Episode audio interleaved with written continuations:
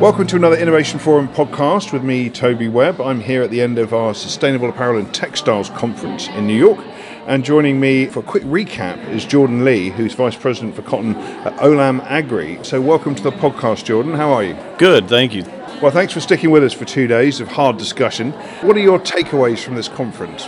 The trend we're seeing in the value chain, the supply chain, and the level of interest in regenerative and sourcing and decarbonization and data collection, that trend is gaining strength and it's continuing and it's really happening quite quickly. I was at this conference in Amsterdam a few months ago, and even in 60 days, we've seen increased interest, probably as a result of that conference and now this one. And you made some interesting comments about regen, and I always wonder how the idea of regen ag goes down in hard bitten commodity trading offices around the world.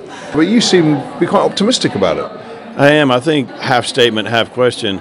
In Amsterdam, I was asking if we should change the definition of success, and then when I'm here, I sort of want to follow through on that question to the panel about regenerative and does it really have the opportunity to make a difference or to be viable? And I think it does because what we're finally seeing is consumers interested in and retailers and brands interested in adding value to or basically paying for a better product. And when this time, instead of a better product being, say, a longer staple cotton or a, a stronger cotton that makes a better product, actually in a cotton that or production method that is restoring soil health, sequestering carbon, and really has the opportunity to make a difference and kind of undo some of the damage traditional monocropping or agriculture has done. You know, in the past we paid producers to produce as much volume as possible for the lowest price possible. And now we're blending the need for longevity and sustainability in with that thought process. So, what it looks like we're on the cusp of doing, and we're seeing done on a small scale, an increasingly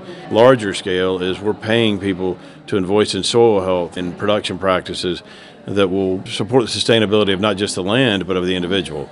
Meaning, he's going to be more financially successful and he has a very active interest in maintaining the health of his soil, cutting down on erosion, sequestering carbon, and being part of a solution around climate change. You said uh, this is the biggest thing you've seen in the last 20 years or so. Absolutely, yeah. And do your colleagues share that sentiment? Not necessarily, but I think increasingly so. I mean, I would say at, at our house, our opinions probably split half and half.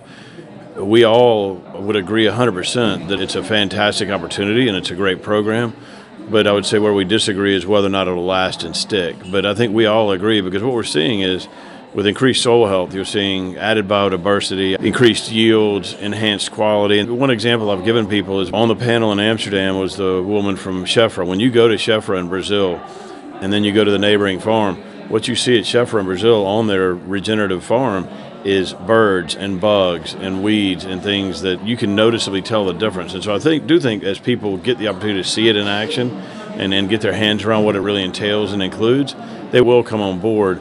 The half of the people that aren't supportive of it, it's not that they're not supportive of it, they just don't know if this time it's really different. I'm confident that it is different. At our Future of Food conference in Minneapolis two weeks ago, I asked some senior execs, so what really resonates internally? We talk about regen, and they said resilient ag. Yes. Right? But it's the same thing. Really, it just depends on what language you want to use to get people on board, right? Well, I would agree 100%. This is agriculture that's resilient, that's lasting. It adds value to the land. We're seeing people that are using regenerative agriculture I've got a farmer in Alabama who's gone from 1% organic matter to 3%. The resale value of his land has gone up as a result because it's wow. healthier and it's more viable for more crops. Should there be a drought or a heat wave, he's way more resilient as a result. Way more resilient. He knows that he holds water much better. Yeah. Like the same thing in, in Brazil, same thing we're seeing at regenerative farms here.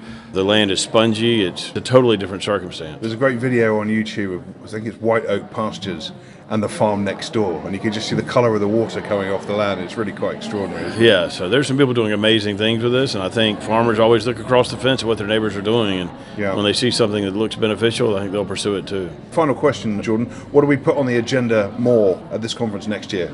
Well, needless to say, I was very excited about the cotton conversations, but what I hope to hear is do we have the opportunity or are people establishing ways or means to figure out throughout or in, within their supply chain ways to track and trace cotton that suits their needs, meaning they found a source for regenerative cotton and they're able to track and trace it into their supply chain and all the way through to the consumer so that they can share with the consumer their story of how regenerative cotton is restoring soil health well, we'll do our best to put that front and centre. Jordan Lea, thanks so much for your time today. All right, thank you, Toby.